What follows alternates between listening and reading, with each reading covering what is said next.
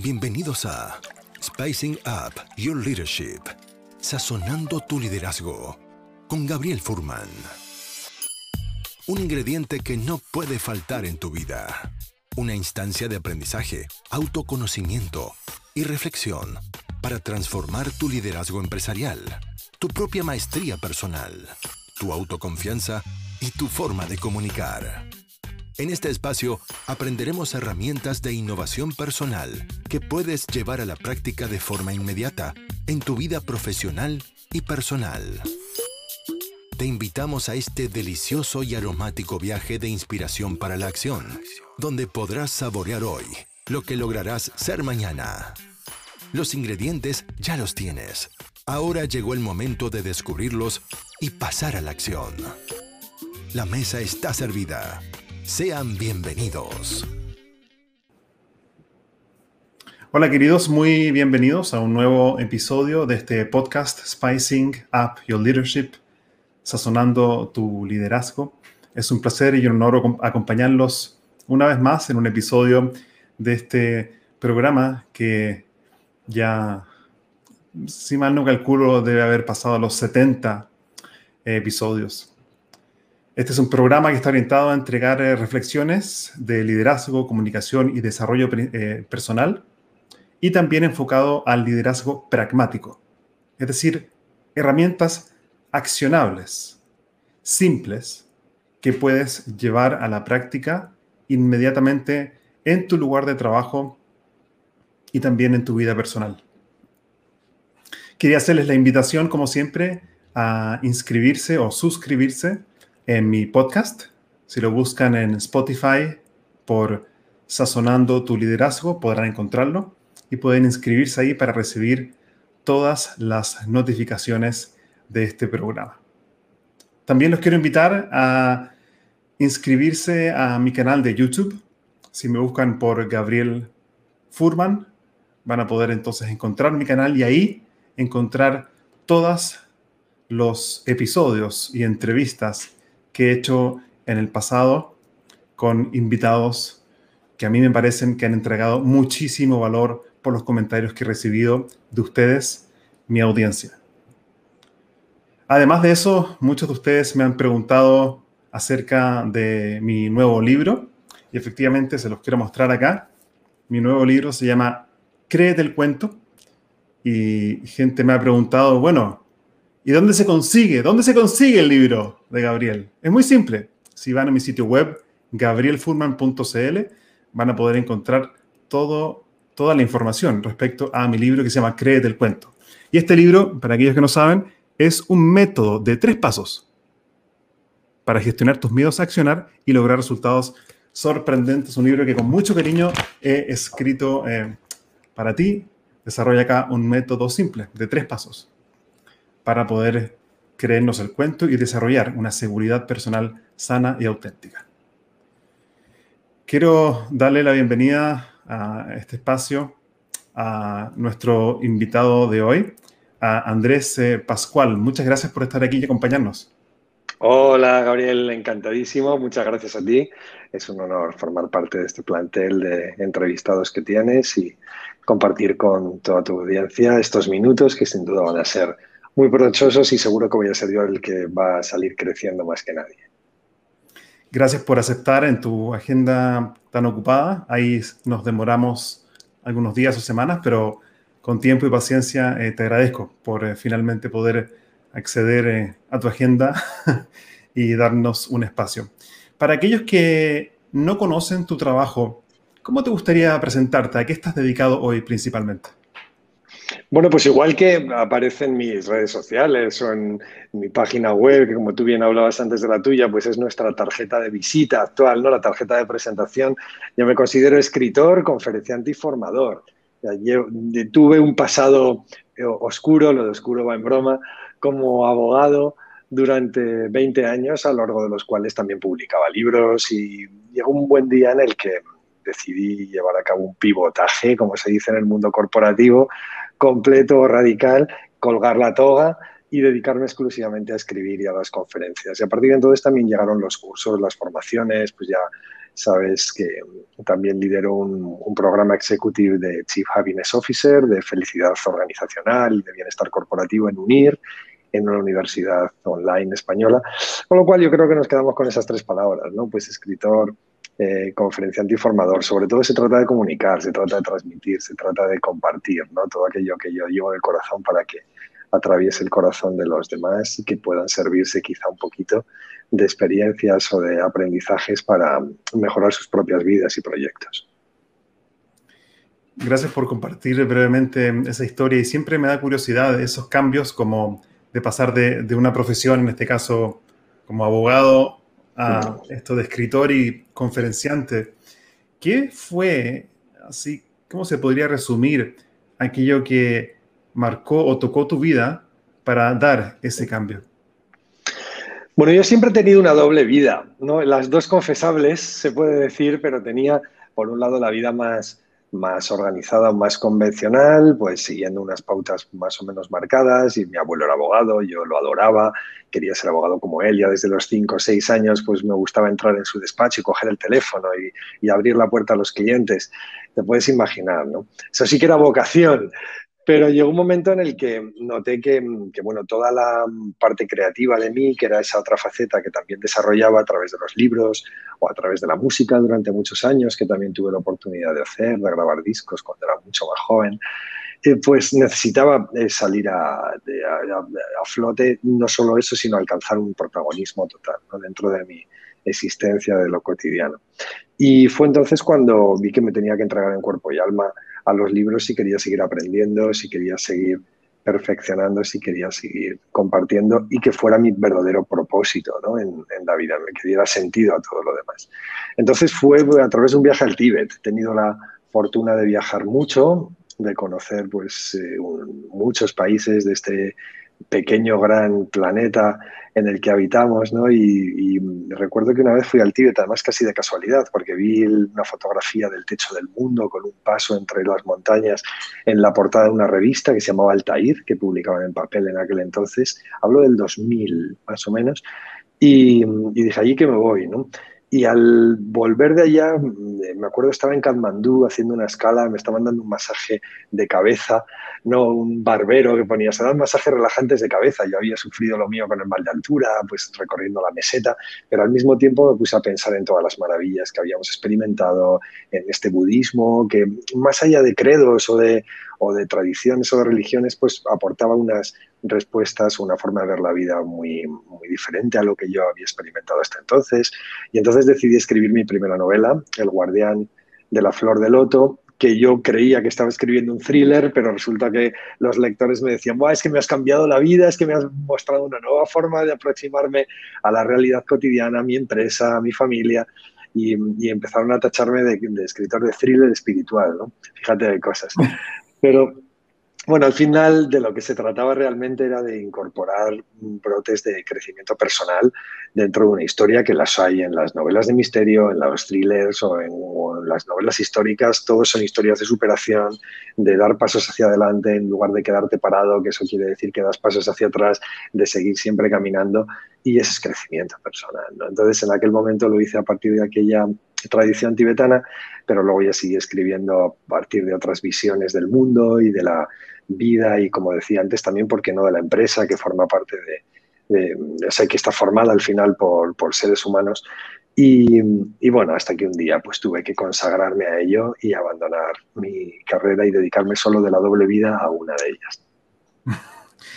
Gracias por contar esa historia y con esos detalles. Yo también me siento como conectado con eso, con la parte creativa. Creo que lo que hacemos nosotros, lo que hago yo con mi equipo, también hay mucho de, creatividad y improvisación y ese lado un poquito más, eh, menos estructurado y también abiertos a la magia de la interacción humana, el trabajo en equipo, el coaching.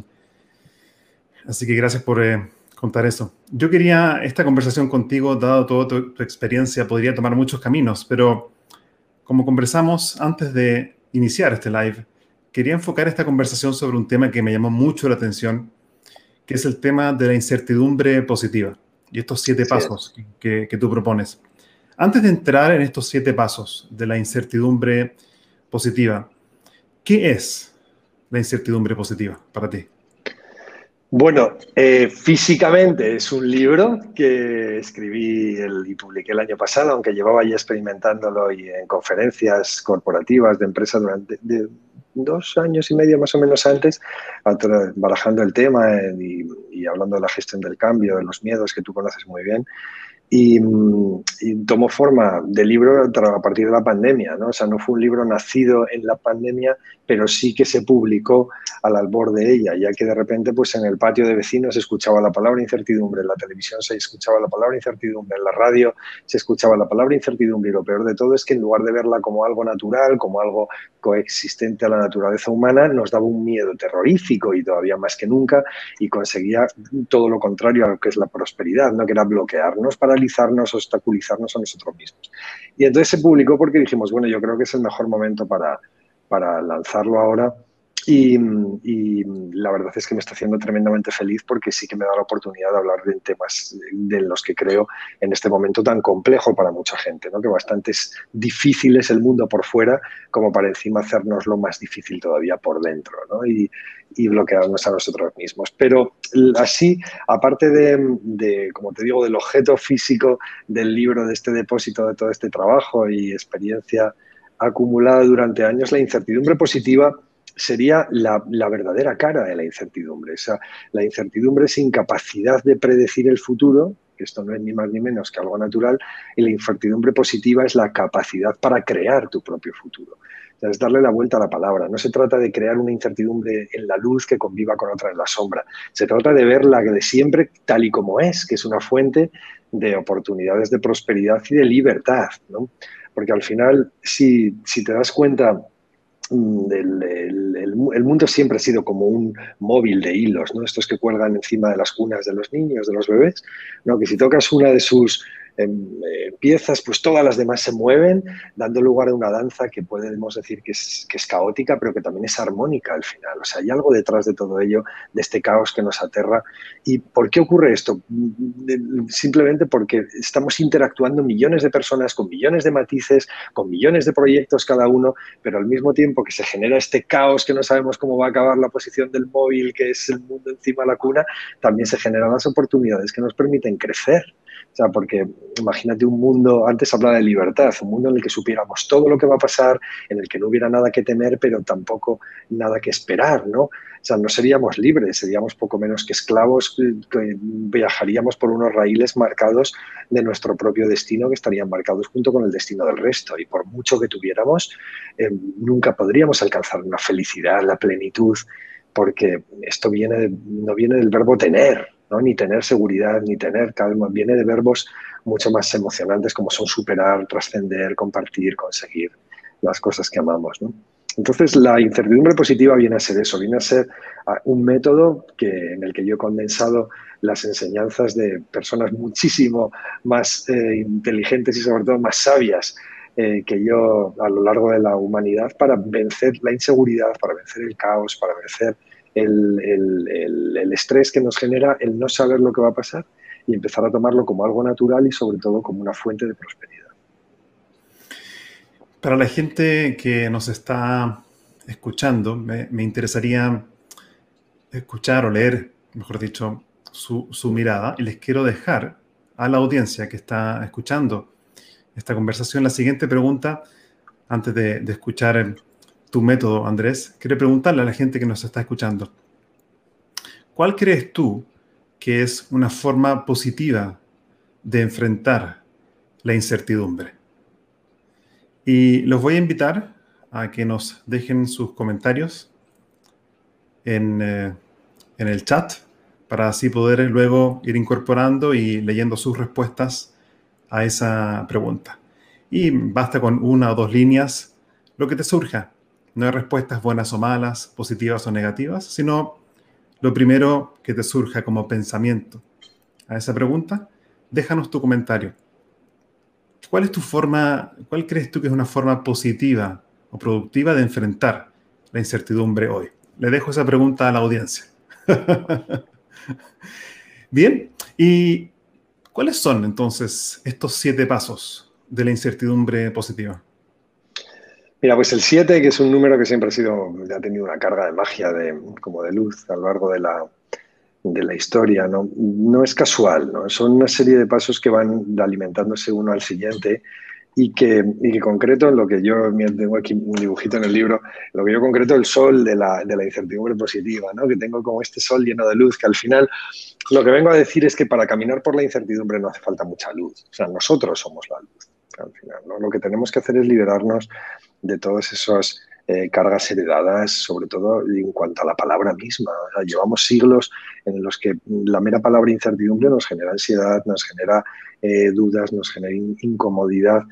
Y claro, tenemos que quitarnos todo eso, porque las palabras tienen un poder enorme. Al final, ya sabes que para contrarrestar un pensamiento negativo hacen falta cuatro positivos, ¿no? Digamos, las palabras que además pronunciamos de, labios hacia afuera. ¿no? Hay un, hay un, un experimento eh, muy curioso que, llevaron a cabo con 600 y pico monjas de, Santa María Notre Dame de Massachusetts, si no me equivoco, Entonces, estudiándolas durante años para ver cuáles de ellas pues, desarrollaban pues, una salud, un bienestar superior y quedó claro que no solo mentalmente, sino incluso físicamente, hasta llegar a vivir más de 10 años que las, que las otras, lo hacían aquellas que mostraban que se enfrentaban a la vida con palabras positivas.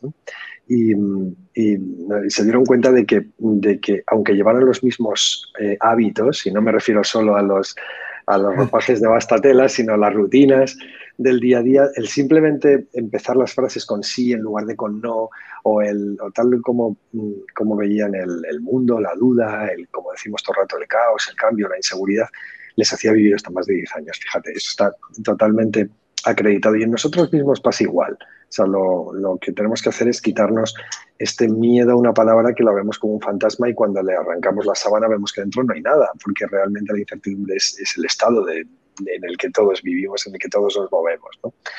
Eh, digo también algunas veces que podemos adivinar lo que, lo que pasaba miles de, de, kilómetros o años luz de nosotros en cometas que pasan por el cielo. Sabemos que el cometa Halley seguirá pasando junto a nosotros cada 75 cuatro años hasta que se extinga por la pérdida de su masa dentro de 15.000 y dices, madre mía, podemos saber todo lo que pasa en el, espacio exterior, pero no lo que ocurre en nuestro pequeño planeta y eso es por lo que hablábamos antes, que aquí somos millones de personas con millones de matices maravillosos y millones de proyectos. Entonces, frente a esto, para no desviarme, pues sí que tracé un, camino de, de siete pasos que empieza por vaciarte de malos hábitos, o sea, por ejemplo, lo que decíamos antes, pues de cómo tratas, de cómo hablas, eh, de, las quejas, el cerrar los ojos, los que nos podemos detener luego un poquito si quieres. Luego pasa por destruir tus certezas, porque es que no hay nada cierto. Lo único que podemos saber a ciencia cierta es que no, no podemos saber nada a ciencia cierta. podemos decir. El tercero sería dejar atrás nuestro pasado, porque estamos constantemente aferrándonos a, no solo a lo que tenemos, sino también a lo que somos. Fíjate, hablando en términos de empresa, corporativos, incluso la, misión, eh, eh, muchas veces creemos que son inmutables, ¿no? Y, no, porque al final pues las empresas han nacido con unos públicos concretos en unos momentos y circunstancias concretas que van evolucionando con el entorno al igual que nosotros y por qué no tenemos que cambiar incluso nuestra misión eh, y, nuestra visión de cuál es nuestro propósito, el sentido de la misma.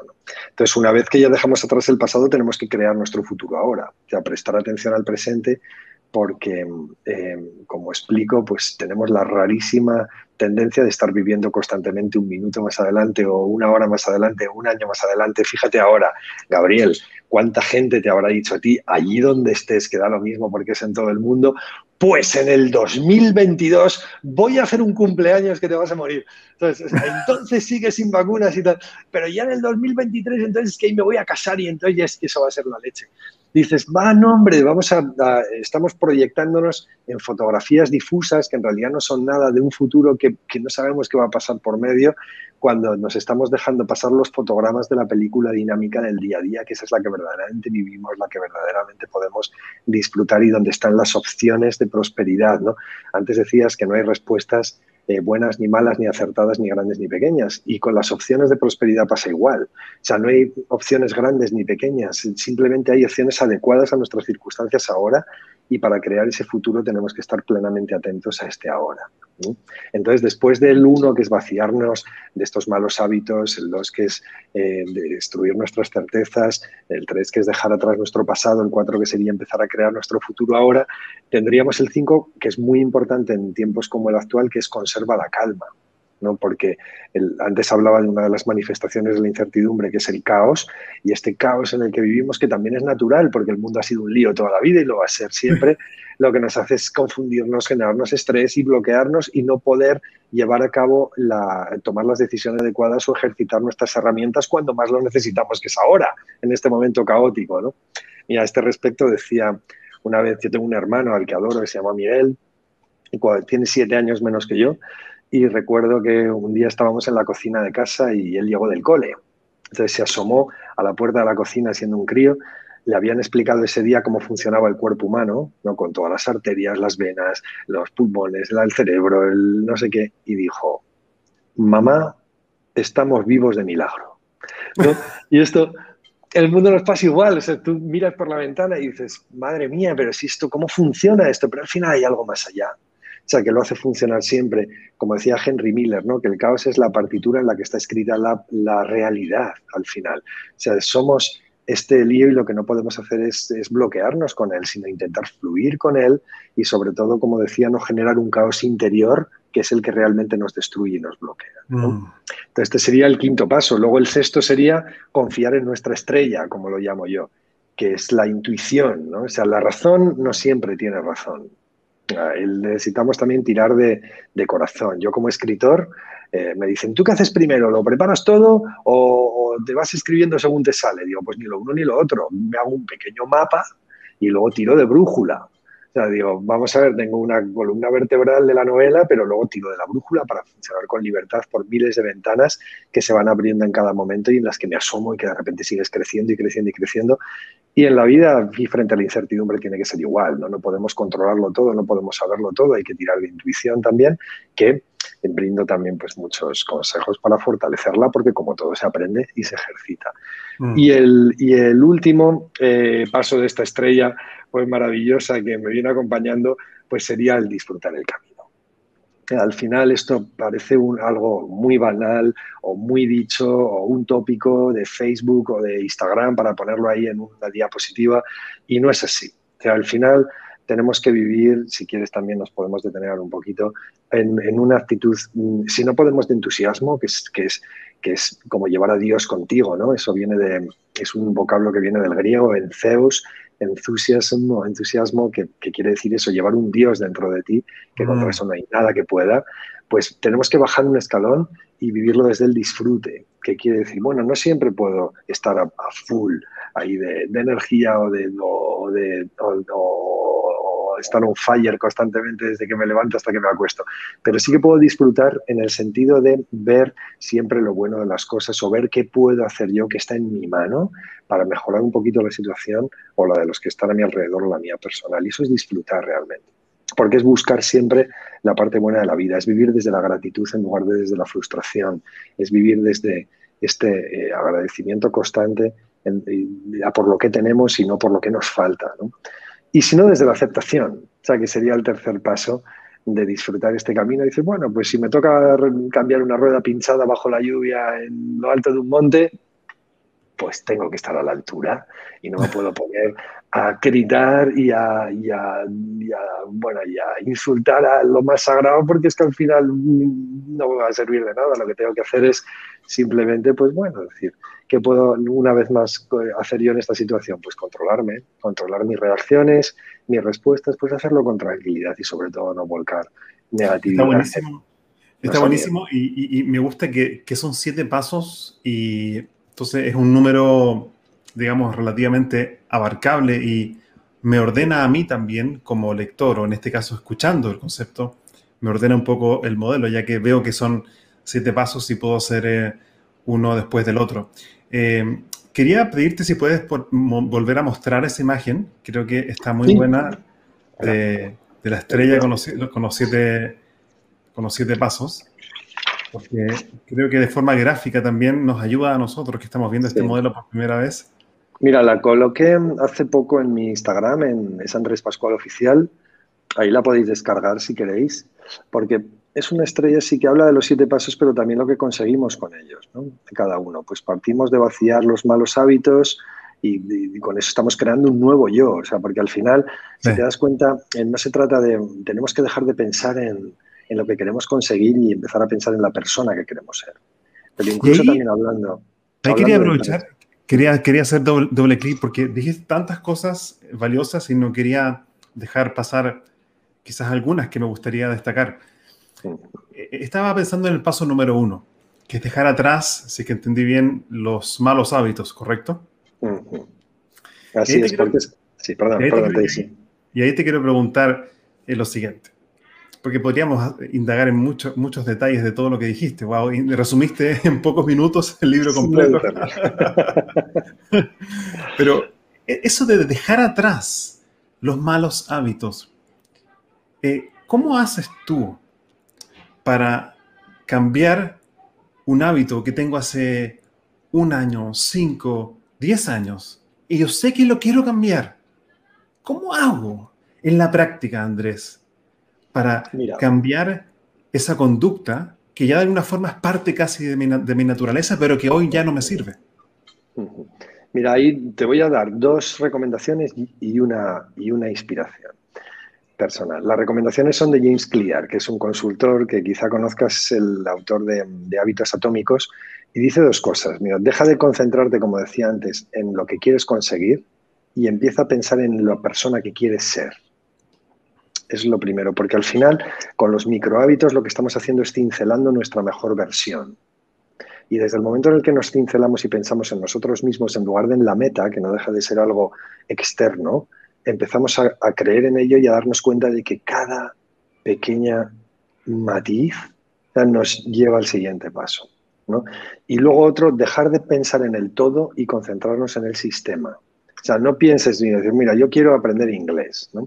Entonces, eh, estoy todo el rato pensando que lo que quiero es dar las charlas eh, corporativas en inglés perfecto. Más o menos lo he conseguido, porque ya ah, desde el año pasado ya, ya, ya las ofrezco también en inglés. Pero todavía puedo pensar, bueno, pues quiero hacerlo con la fluidez y esta rapidez y eso del castellano. Si yo lo pienso como un todo, es imposible el, ser suficientemente sereno como para mantener la, la, esa constancia, ¿sabes? Que te lleva hasta aquí porque te vienes abajo, porque te das cuenta de todo lo que, lo que te falta todavía por conseguir. Y entonces tienes que pensar en, en el sistema, en la sistematización, decir, bueno, ¿qué necesito para llegar ahí? Bueno, pues necesito pasar por aquí, por aquí, por allá. Primero tengo que hablar, eh, o sea, mejorar un poco la pronunciación, luego tengo que aceptar y tener tu propio esquema y ir pensando en ese, en ese sistema en lugar de en el todo. Entonces, estos serían los dos consejos. Y la frase inspiradora, esta, esta mía personal que te diría es, es deja de vivir, deja de medir el tiempo en horas y empieza a medirlo en horas. Y el único momento que existe es ahora.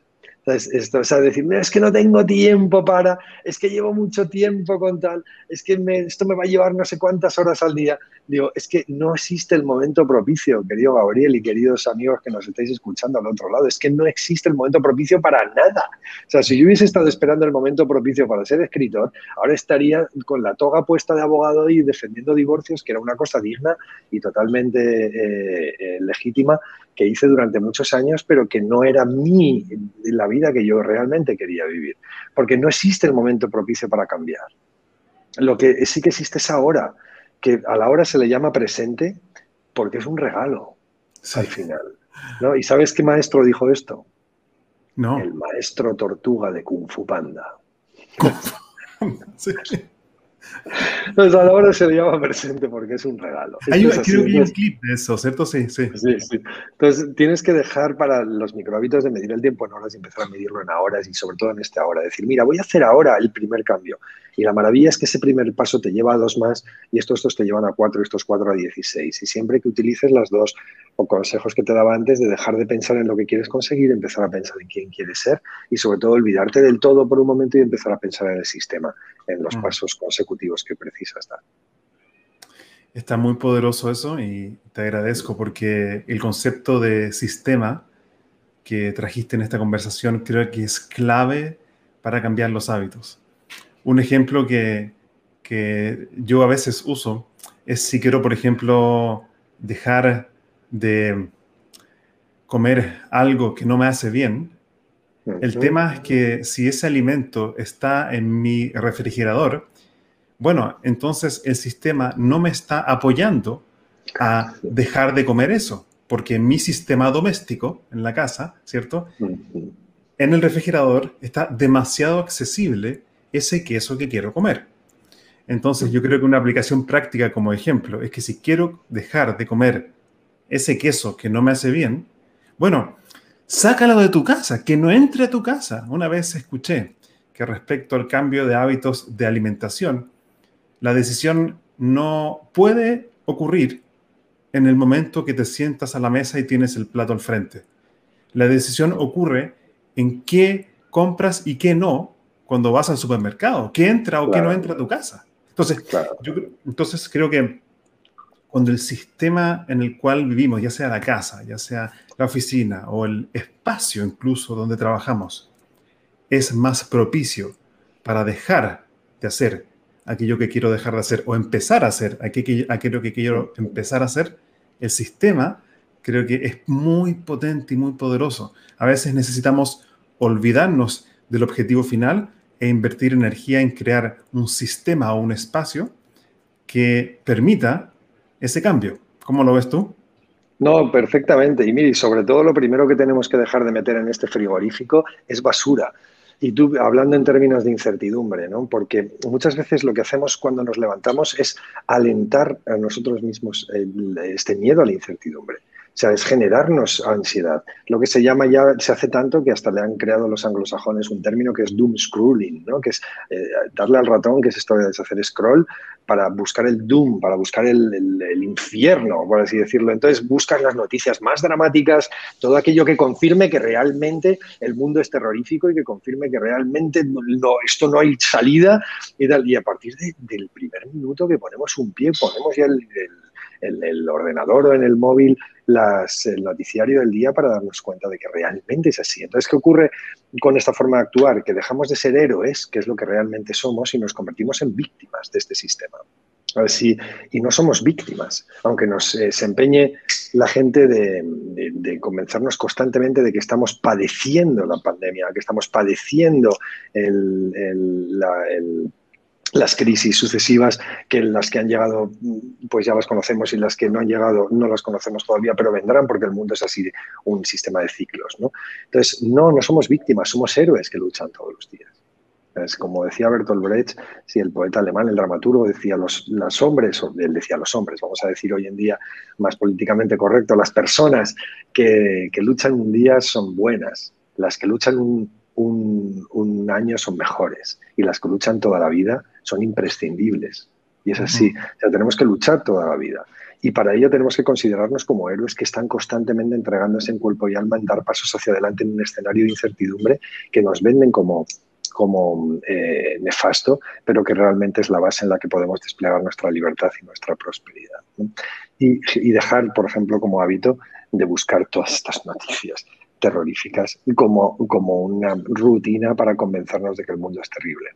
Al igual que ella, pues podíamos hablar, como decíamos, de la queja, que no hay nada que provoque más rechazo en los negocios, ni que sea más aburrida, o el cerrar los ojos, porque tampoco se puede decir, no, es que Andrés Pascual, el autor de Incertidumbre Positiva, nos dice, va, que aquí no pasa nada, tú tira para adelante, sabes que el mundo es genial y que toda tormenta, pues al final es un arco iris. Hombre, bueno, bien, pero no puedes decir uh, carpe diem, que se mueran los feos y tira para adelante mientras esto dure, porque entonces nos va a pasar como aquel tío que se tiró del piso 10 y mientras iba cayendo los vecinos le preguntaban, pero ¿qué tal? ¿No? Y él decía, bueno, por ahora bien, no, por ahora bien. No, al final te estrellas seguro.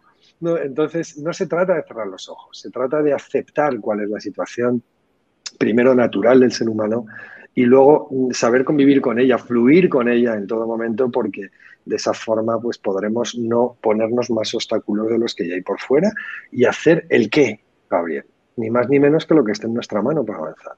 ¿no? Porque esto es otro de los secretos que me gustaría compartir hoy, facilísimos, una vez que tomas conciencia de él.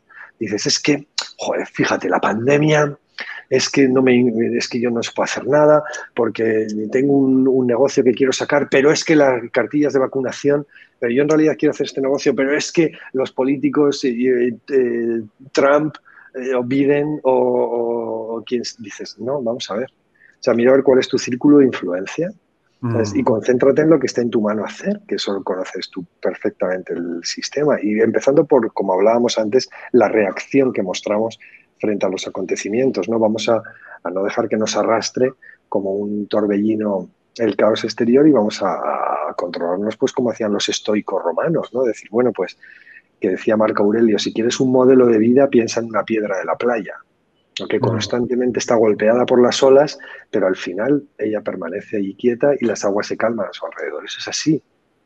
de este modo, pues eh, se trata de, eso, de, ser capaces de caminar sin, dejarnos acompañar pues, por todo este entorno, bueno, que es el que es. Esto es aceptación al final. Y justo esa última palabra que recién mencionaste es algo que quería también conversar contigo porque la has mencionado hartas veces, la aceptación. Y quería preguntarte desde tu perspectiva, ¿cómo se trabaja o cómo una persona, un emprendedor o un líder puede trabajar en la práctica la aceptación? Dándose cuenta, sobre todo, tomando conciencia de que la aceptación es, ante todo, acción. O sea, fíjate, cuando dices aceptación, lo sueltas en una conferencia empresa, en un taller, vas a una compañía y estás hablando de algo y de repente dices eso y te dice el, manager o el CEO, oh my God, ¿no? O sea, por favor, ¿cómo aceptación? Porque piensan en un principio que aceptación es rendición, que es hincar la rodilla. Y, y no hay nada más opuesto a eso. O sea, lo que eh, precisamente la aceptación es todo lo contrario a hincar la rodilla.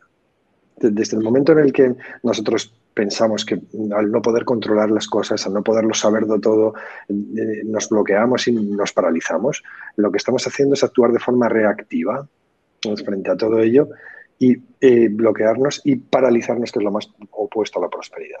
La aceptación es darnos cuenta de que el mundo es tal y como es, de que yo únicamente puedo influir en lo que está a mi alcance, lo cual no quiere decir que no deba hacerlo, porque eso, como no puedo cambiar lo grande, ¿para qué voy a cambiar lo pequeño? No, no, es que el secreto está precisamente en cambiar lo pequeño y actuar de forma proactiva, no reactiva, para cambiar aquello que está a mi alcance como decíamos antes. Entonces, cuando, yo, cuando yo estoy en aceptación, ¿qué es lo que estoy aceptando? lo que estás haciendo es realmente vivir como, como también hemos mencionado hoy, desde la gratitud por, el, por la situación en la que estás en lugar de desde la frustración por todo aquello mm. que te falta, que es fundamental también para, para dar pasos. Y todo esto no es, no es eh, místico, no es espiritual, esto es algo que, que, se necesita en la empresa hoy en día para, para, poder seguir funcionando, porque al final la empresa son personas, desde el CEO hasta en el escalafón, ya sea horizontal o vertical, es la, la última persona que aparece en el organigrama y lo que tenemos que estar es en serenidad, en paz, en plenitud con nosotros mismos para dar nuestra mejor versión. Por eso la felicidad organizativa es tan importante, el bienestar corporativo es tan importante. No para que la gente diga, no, voy a hacer felices a mis empleados para que sean, no, no, no. Los empleados tienen que hacerse felices ellos mismos o los trabajadores. O sea, lo que tienes que hacer es favorecer un entorno en el cual estas personas puedan desplegar su bienestar para que, para que puedan dar su mejor versión. Porque es cuando se consigue más rentabilidad, cuando se consigue más engagement, más compromiso, cuando se consiguen muchísimo, más em, mejores resultados en cuanto a, absentismo, a bajas laborales, pero es precisamente porque tú generas un estado en el cual las personas pueden desarrollar por sí mismas ese bienestar y esa felicidad ¿no? a nivel individual. Entonces, el, se me ha ido el santo al cielo. No, no, era, el tema, está bien, era el tema de, la aceptación, de cómo, trabajar una, cómo, trabajo la aceptación positiva y proactiva.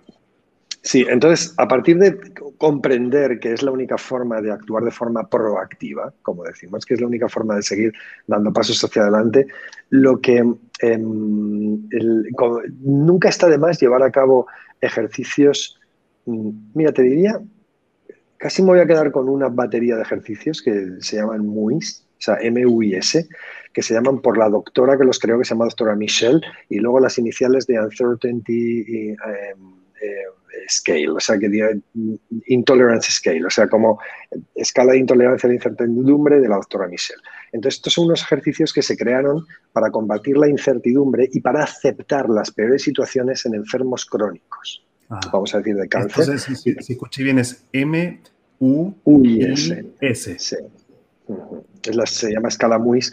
Entonces, en la, esta es, es, fíjate, qué peor situación puede darse de incertidumbre en la vida y de necesidad de aceptación cuáles son tus, cuál es tu situación actual con independencia de las circunstancias que te, con las que te esté golpeando el mundo, que cuando tienes una enfermedad crónica y que sabes que tienes la fecha de tu fallecimiento posiblemente de cáncer en la mano. Entonces se creó esta escala para, para mm, favorecer el día a día de estas personas con una serie de ejercicios, pues de rutinas que vistas de forma aislada pueden parecer algunas naif, quizá incluso, pero que de forma sistemática y entendidas como un todo lo que hacen es generar un nuevo yo, una nueva aproximación a tu día a día que te cambia la, forma de ver las cosas y por lo tanto la forma de responder.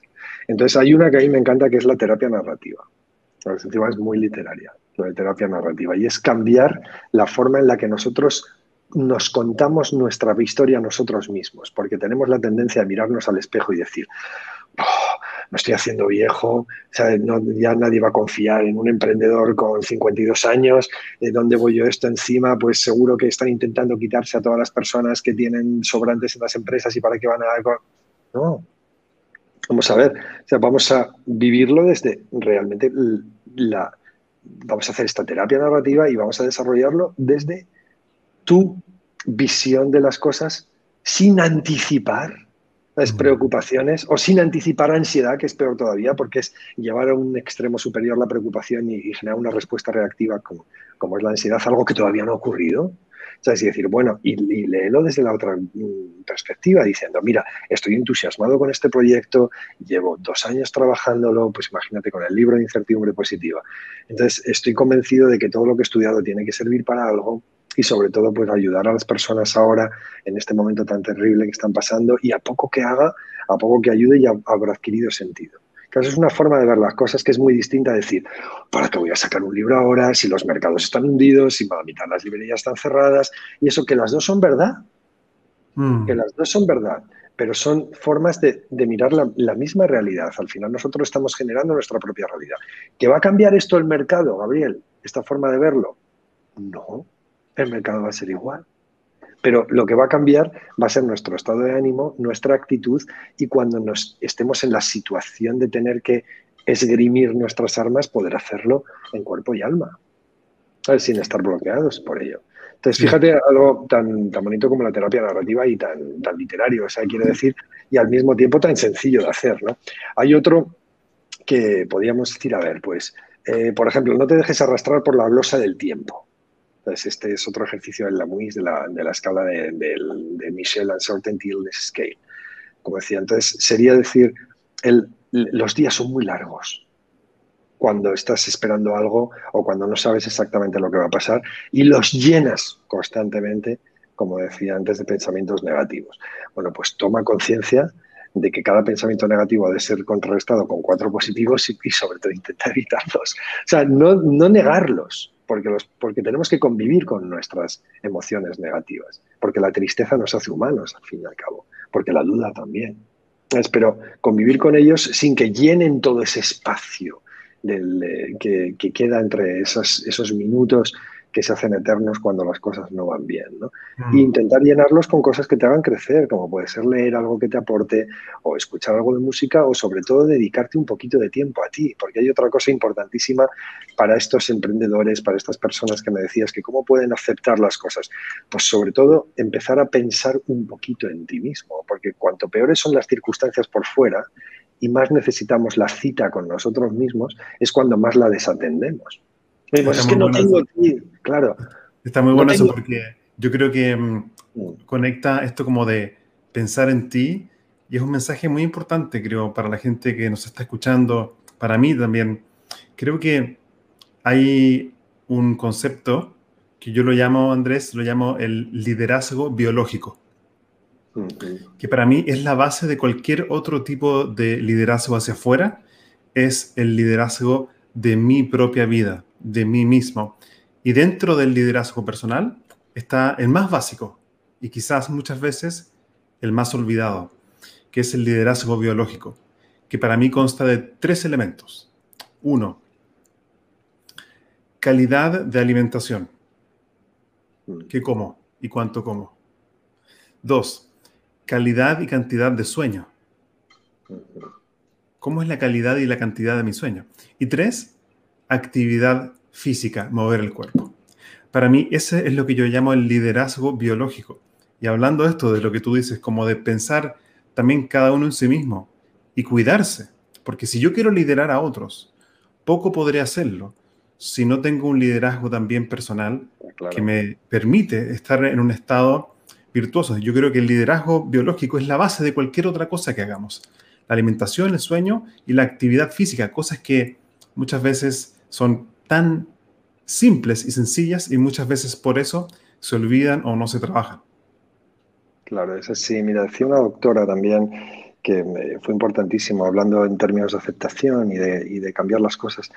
Eh, ella perdió a su hija ¿no? en un accidente de tráfico, lo cual es terrorífico. Y entonces por las noches lo único que hacía era mirar fotos de la hija, porque era como su forma de, seguir estando junto a ella ¿no? y de seguir honrándola, como seguir recordándola, tenerla constantemente presente. Pero un buen día se dio cuenta de que eso no le hacía ningún bien a ella, porque le hacía estar sumida en un estado de melancolía constante y de pena constante que le impedía vivir, mm. ni más ni menos. Y, se dio cuenta de que lo que tenemos que hacer en esos momentos es pensar en nosotros antes que en nadie más al principio para, como decían, darle un mejor de nosotros mismos. Y poder no solo salir de nuestro propio yo, sino ayudar a los demás y hacer aquello para lo que estamos en este mundo, que es crear bienestar para los demás. Para aquellas personas que nos rodean, para aquellos que vendrán después, no al mismo tiempo que honramos a todos aquellos que, dieron su vida pues, en ese proyecto de, crear un mundo mejor. Entonces, y, dejó y aparcó los álbumes, es decir, los metió en un cajón dándose cuenta de que, de que tenemos que hacer algo que es tan sencillo como mirar qué nos hace daño para aparcarlo y mirar qué cosas nos hacen bien para incorporarlos a nuestra vida. Entonces, mm. si hacer deporte, como bien decías, o salir a correr te, genera, te hace liberar endorfinas, o estar más atento, busca un, espacio en tu agenda para correr. No, es que no tengo tiempo porque el día este, es terrible ahora, porque la situación de los mercados. No, sí, precisamente por eso. Precisamente por eso has de tener tiempo en esta cita contigo mismo. Si, eh, aunque estés trabajando desde casa, te da energía pues el vestirte como si te fueras a ir de boda, pues ponte todos los días la corbata pero haz cualquier cosa que te vaya a llenar los depósitos de energía porque la incertidumbre, los momentos en los que no sabemos, en los que no podemos controlar, nos consumen muchísima energía de forma inconsciente. tenemos que compensar con otras cosas que nos las aportan. Si rezar a tu Dios eh, te, llena este agujero que a veces tenemos en el pecho en, forma de Dios y que algunos lo, pueden llenar con cooperación si no son creyentes o otras personas con, llénalo con, con, esos rezos o con cualquier cosa que te haga sentirte en plenitud, también a nivel espiritual.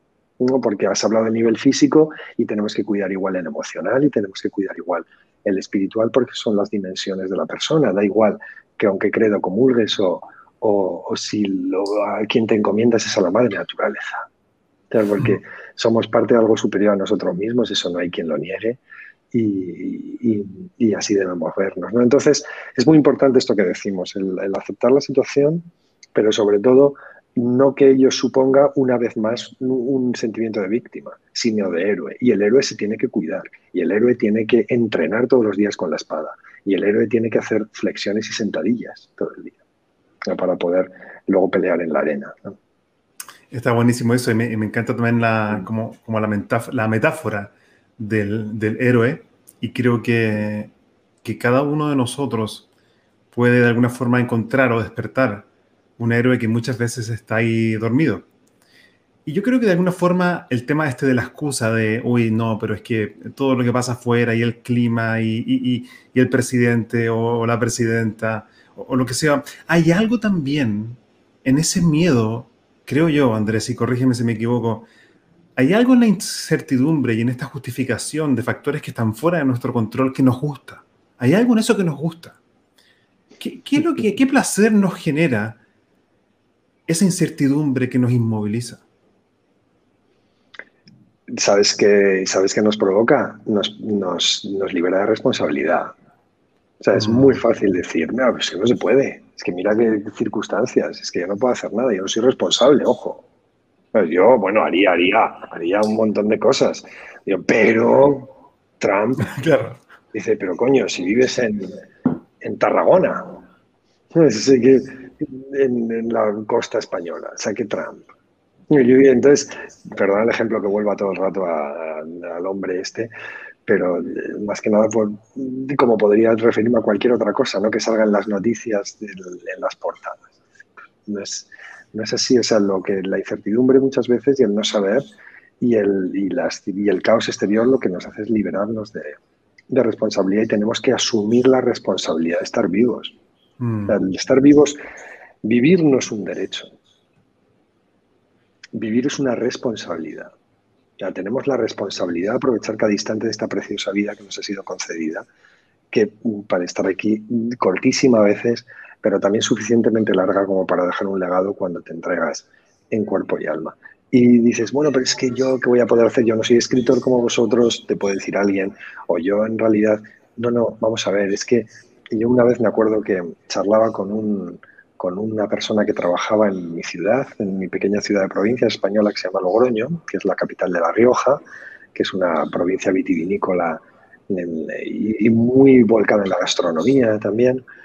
Y había un bar eh, que tiene en la portada, en la puerta, un gran champiñón. ¿Sabes lo que es un champiñón? Como una seta, ¿no? De estas como... Sí, un champiñón es eh, esto que crece a veces en, la humedad. Eso, como un hongo, efectivamente. Pues se comen aquí, se hacen más, muy macerados con ajo, con tal, y es muy típico, ¿no? Y hay un champiñón gigante en la entrada y dentro este hombre lleva, que, el, que en paz descanse, que falleció hace, no lo sé, poco más de un año quizá y llevaba más de 35 años haciendo champiñones en la plancha, todos los días haciendo lo mismo, poniéndolas de una forma, dándoles la vuelta para que se hicieran por el otro lado, añadiendo un poquito de juguito en cada uno del preparado que hacían su hermano en la mesita al lado y dándoles la vuelta, poniéndolo en el pan con el palillo y dando a la persona millones y millones y millones y millones de champiñones cada día. Y claro, y él me dijo, dice, yo mi propósito en esta vida es conseguir que cada uno de los clientes que vengan aquí se vayan un poquito más felices de lo que estaban. Y para eso el champiñón tiene que estar bien hecho. Porque si yo no lo hago perfecto, al igual que los otros millones anteriores, voy a romper esa cadena. Y la persona que espera venir aquí y probar una cosa riquísima se va a ir entristecido. Entonces, él ya tenía un sentido para vivir, era como un monje zen al final, que, no, que se encomendaba a ese pequeño, gran sentido como lo son todos. O sea, no podemos medirlo en términos de ceros en la cuenta corriente ni de veces que aparecemos con likes en, las redes sociales, sino simplemente de cada uno en nuestra vida hacerla importante, ¿no? Dice Sadhguru, un, un, gurú indio, dice, eh, work is not joyful, o sea, el trabajo no es no es divertido, así como, como en pleno. Dice, life is not joyful. Dice, you is joyful. Dice, o sea, tú eres la persona que realmente llevas dentro esa luz. Y al, vivirlo al vivir desde la luz, depositas esa luz en cada una de las cosas que haces. Entonces yo le digo también a toda la gente que nos escuche, ¿sabes? Que tenga un pequeño negocio, una idea, un proyecto en llevar a cabo. No, no es ilusionante el proyecto, eres tú la ilusión y, lo vas a convertir en ilusionante porque eres tú el que lo vive así. Y es la única forma que vas a tener de convencer al que tengas delante cuando vayas a presentarse en un inversor o en vender cuando vayas a vender. Es, tú el que va a hacerlo ilusionante, el que le va a dotar de storytelling, el que le va a dotar de verdad, porque es tu verdad. Mm, mm. Yo quería eh, empezar a cerrar esta conversación que siento que podría seguir por días y días, tanto que puedo aprender de ti, en tan poco tiempo sentí que abrí un libro de sabiduría y recibí una cantidad de información, citas. Eh, ¿cómo, memorizas tantas, tantas quotes, tantas citas y estudios? ¿Cómo lo haces? No, pues, pues es, trabajando y trabajando y trabajando, ¿no? Mira, cuando escribí mi, mi, primera novela, mi, sí, mi primera novela, cuando conseguí a mi agente literario, se llamaba Monseñáñez, se llama, vamos, Monseñáñez, eh, y, en aquel momento también se llamaba Monseñáñez. Monseñáñez era la agente de Noah Gordon, que no sé si lo conoceréis por allá, es un autor que es el autor del Médico, por ejemplo, pues novelas históricas muy aclamadas, ¿no? que tiene también sus series, y así. Y Noah Gordon, que había vendido millones de ejemplares en España, en Alemania, en, en Inglaterra, en determinados mercados, pues le preguntaron una vez cuál era el secreto para escribir un bestseller que podría ser el mismo secreto para escribir, para sacar adelante cualquier proyecto de cualquier persona que nos escucha Y entonces él dijo, lo voy a contar. Y nos dijo, mira, tienes que salir al campo en una noche de lluvia. Entonces, justo cuando pare de llover, de caer la última gota. Entonces, andar entre los árboles y cuando llegues al árbol número 20, echar la vista al suelo y en el charco que se haya formado, con un probeta, coger un poquito de ese agua. Entonces, vuelves a casa corriendo, tiras el agua por el váter, por el retrete y te pones a currar, a currar, a currar y a currar. Entonces, el único secreto para escribir un bestseller o para escribir el bestseller de tu vida, para llevar a cabo ese proyecto adelante, es currar, es trabajar, es trabajar, es trabajar, es trabajar. Sí, sí, creo que está, muy, está, muy, potente eso. Al final, al final creo que mucha gente puede malentender esto, quizás como de la, de, la incertidumbre positiva o todas estas herramientas, a veces creo que puede existir un prejuicio como, sí, suena muy lindo, y, pero en concreto, al final, yo creo que todo se traduce en las acciones que hacemos o dejamos de hacer y ahí es donde está el trabajo duro al final. Entonces creo que la combinación de esta sabiduría con el trabajo duro diario es, eh, creo que es la clave para un éxito sorprendente. Yo, Andrés, quería ir cerrando esta, esta conversación y pensando en aquellos líderes que trabajan con equipos de trabajo en, en organizaciones, ¿con qué mensaje te gustaría cerrar pensando en estos líderes desde la perspectiva de la incertidumbre positiva? ¿Con qué idea final te gustaría cerrar para ellos? Pues yo le diría, tú que eres un líder de esta empresa o de aquella otra o de aquella otra, lo peor que puede tener un líder es pensar que tiene una certeza. No hay eh, nada cierto en este mundo, pero tampoco a nivel corporativo, tampoco a nivel familiar, tampoco a nivel personal. Entonces tenemos que estar constantemente actuando como si fuéramos novatos, pero no por el no saber, sino por el desparpajo que tienen los novatos, que son hambrientos como un pionero, pero al mismo tiempo son voraces como un bombero, pero también son prudentes porque no lo saben todo, pero están abiertos a cualquier eh, feedback porque eh, saben que es la única forma de crecer, aprender. Entonces tenemos que, ser siempre el novato de la empresa, independientemente de que hayamos alcanzado las más altas cotas del organigrama, porque es la forma en la que nos podremos enfrentar al, día a día corporativo con la mente de principiante que dicen en Oriente, con mm. esa carencia de prejuicios, con esa carencia de ideas preconcebidas, con ese vacío en el que cabe todo. Porque antes hablábamos de consejos y me dices, otro consejo para los emprendedores, vacíate de todo y empieza de cero a cada instante. No podemos estar arrastrando todo lo que el mundo nos echa encima, todas esas certezas, como decía antes, muchas de las cuales pues, son absolutamente absurdas, en, e intentar ir con esa mochila, con ese mm. peso enorme. Entonces, vacíate en el sentido de que quepa todo nuevamente para crear el minuto siguiente. ¿no? Y los líderes tienen que ser igual, o sea, tienen que ser lo suficientemente hábiles para integrar en su vida todo lo que han aprendido, pero dejar esa ventana abierta para que quepa muchísimo más todavía, porque es la forma en la que compartirán todo lo que saben, que no impondrán lo que saben, es la forma en la que irán corrigiendo, de forma que irán reflejando como un espejo en todos aquellos miembros de su equipo lo mejor que tienen para ofrecer. No porque muy potente. Como liderar también desde, el vacío y tener esa mentalidad de aprendiz, estar abierto al feedback. Me encantó. Creo que es muy potente. Es como líder que está permanentemente también en un mindset, en una mentalidad también de evolución y de aprendizaje permanente. Andrés, para, para cerrar esta conversación, si la gente que nos está escuchando quiere saber más acerca de ti, de tus conferencias, de tus libros, ¿dónde te encuentran? Mira, lo más fácil, donde está condensado todo, es en mi página web, que es andrespascual.com. O sea, es fácil de, encontrar y ahí hay enlaces a mí, sobre todo las dos redes que más trabajo, que son LinkedIn para todo lo, profesional y las conferencias y luego a, el Instagram, que es Andrés Pascual Oficial, en el cual, bueno, pues eh, también cuelgo inspiraciones y, algunas fotos que, que, me resultan bonitas en el día a día, ¿no? Entonces ahí podéis escribirme, compartir lo que sea. En la página web también hay un, mail directo que atiendo yo personalmente. Pues muchas veces me dicen, mira, pues queremos una charla de gestión del cambio de, o de cualquier otra cosa o, sobre incentivo positivo, bienestar corporativo.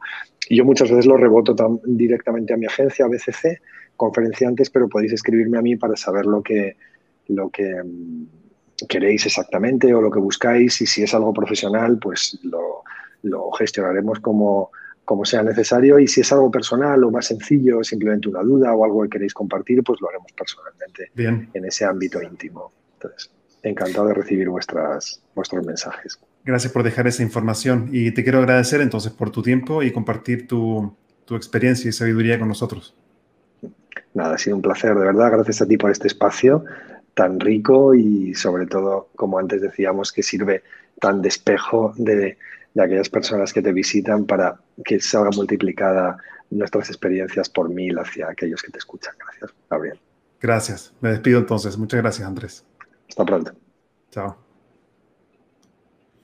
Yo me quedo solamente en, un segundo más para eh, recordarles acerca de mi libro, porque hay gente que me está preguntando dónde se puede conseguir y los dejo invitados a que puedan ir a mi sitio web, gabrielfurman.cl y ahí pueden entonces conseguir este libro que se llama Créete el cuento, que es mi primer libro. No escrito tanto como Andrés Pascual, pero bueno, se, comienza con uno por lo menos. Eh, el libro Créete el cuento, que es un método de tres pasos para gestionar el miedo, accionar y lograr resultados sorprendentes. Ha sido un placer volver a acompañarlos. Un episodio más en este podcast y deseo que pronto podamos seguir entonces aprendiendo juntos. Muchas gracias. Hasta aquí llegamos por hoy con otro capítulo de Spicing Up Your Leadership, sazonando tu liderazgo con Gabriel Furman. Encuentra más material sobre este y otros temas en nuestras redes sociales, en LinkedIn y Facebook como Gabriel Furman. Nos reencontramos en nuestro próximo capítulo para descubrir más herramientas de innovación personal que te servirán en tu vida profesional y personal. Esta cocina siempre está abierta para ti y para todos aquellos que quieran compartir su inspiración para la acción. Hasta la próxima.